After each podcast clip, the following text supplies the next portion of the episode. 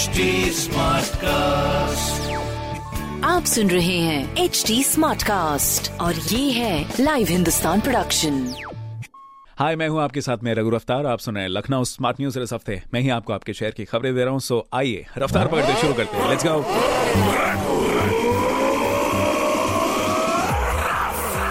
हाँ जी, पहली खबर, रफ्तार पकड़ते यूपी बोर्ड एग्ज़ाम 2022 जो कि अभी आने वाले माध्यमिक शिक्षा परिषद ने मंगलवार को बोर्ड परीक्षाओं की तिथि की घोषणा कर दी है। हाई स्कूल और इंटर की परीक्षाएँ 24 मार्च से एक साथ शुरू होंगी। हाई स्कूल 12 कार्य दिवस और इंटरमीडिएट की परीक्षाएँ 15 कार्य दिवसों में संपन्न होंगी। साथ ही बनारस ज़िले के कुल तिरानवे विद्यार्थी इस साल बोर्ड परीक्षा में बैठेंगे। तीसरी लहर के कारण स्कूलों को नवंबर में एक बार फिर बंद करना पड़ा था। सत्र की शुरुआत में ही इस वर्ष सिलेबस में तीस फ़ीसदी कटौती का निर्णय माध्यमिक शिक्षा परिषद की तरफ़ से लिया गया था। स्कूलों में सत्तर फ़ीसदी कोर्स से ही पढ़ाई कराई गई है। तो माध्यमिक स्कूलों में सिलेबस पूरा कराया जा चुका है और प्री बोर्ड परीक्षाएँ चल रही हैं। शिक्षा निदेशक माध्यमिक विनय कुमार पांडे की तरफ़ से मंगलवार को जारी सूची के मुताबिक हाई स्कूल की परीक्षाएँ 24 मार्च से 6 अप्रैल और इंटर की परीक्षाएँ 12 अप्रैल तक होंगी। परीक्षाएँ सुबह आठ बजे से सवा ग्यारह बजे और दिन में दो से सवा पाँच बजे तक की पालियों में कराई जाएँगी। बनारस ज़िले में बोर्ड परीक्षा के लिए इस बार 131 केंद्र बनाए गए हैं। हाई स्कूल में कुल छियालीस हज़ार चार सौ उनासी और इंटरमीडिएट में सत्तानवे हज़ार सौ आठ परीक्षार्थी हैं। तो जितने भी विद्यार्थी जो बोर्ड परीक्षा में अभी बैठने वाले हैं, उन सभी को शुभकामनाएँ। इसी के साथ में दूसरी खबर आपके लिए। टीबी के खिलाफ 9 मार्च से अभियान चलेगा। यह अभियान 12 मार्च तक चलने वाला है। इसमें टीबी के मरीज़ खोजे जाएँगे। जाँच के साथ मरीजों को मुफ़्त इलाज मुहैया कराया जाएगा।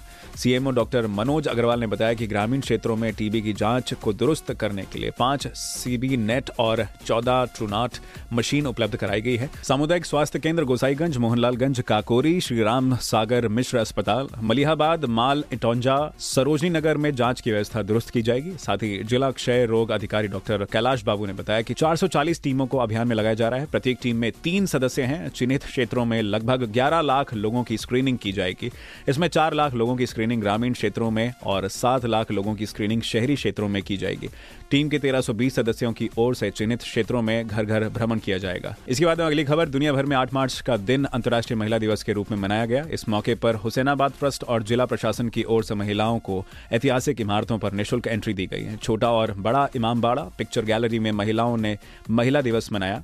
मंगलवार को इमामबाड़ा में लगभग छत्तीस भारतीय महिलाएँ पहुँची थी। वहीं पुरुष 1550 विदेशी चार महिला और चार पुरुष पहुँचे थे। जिलाधिकारी अभिषेक प्रकाश ने बताया कि मिशन शक्ति को लेकर अंतर्राष्ट्रीय महिला दिवस के मौके पर महिलाओं को उपहार के तौर पर राजधानी के पर्यटन स्थलों पर निःशुल्क प्रवेश की व्यवस्था की गई थी।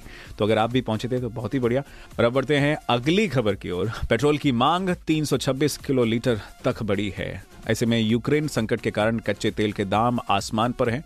अब लोग यह मानकर चल रहे हैं कि पेट्रोल, डीजल के दाम कभी भी बढ़ सकते हैं। ऐसे में बड़ी संख्या में लोग गाड़ियों की टंकियाँ फुल कराने पेट्रोल पंप पहुँच रहे हैं। यूक्रेन संकट से पहले पेट्रोल की मांग लखनऊ में 20 फरवरी को एक किलो लीटर थी। ये अभी 522 किलो लीटर तक पहुँच गई है। थोड़ी सी जाँच पड़ताल में जो पता लगा है, गोमती नगर स्थित कोको पंप, लक्ष्मणपुरी मोड़ स्थित पंप, आशियाना स्थित आईओसी कर्मचारियों ने बताया कि प्रत्येक 10 में से सात वाहन चालक टंकी फुल करवा रहे हैं। और डीजल की मांग 20 फरवरी को दो सौ सात किलो लीटर थी।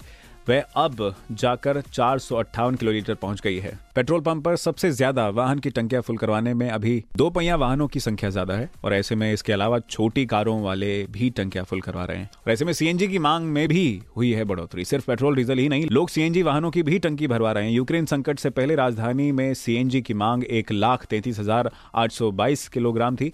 मंगलवार को यह एक लाख इकतालीस हज़ार सात सौ चार हो गई है। राजधानी में चौतीस सीएनजी फिलिंग स्टेशन है। ग्रीन गैस के एक अधिकारी ने बताया कि दो दिनों से वाहनों की संख्या अचानक बढ़ गई है। इसका कारण यही है कि लोगों को लग रहा है कि जल्द ही कंप्रेस्ड नेचुरल गैस के दाम बढ़ने वाले हैं।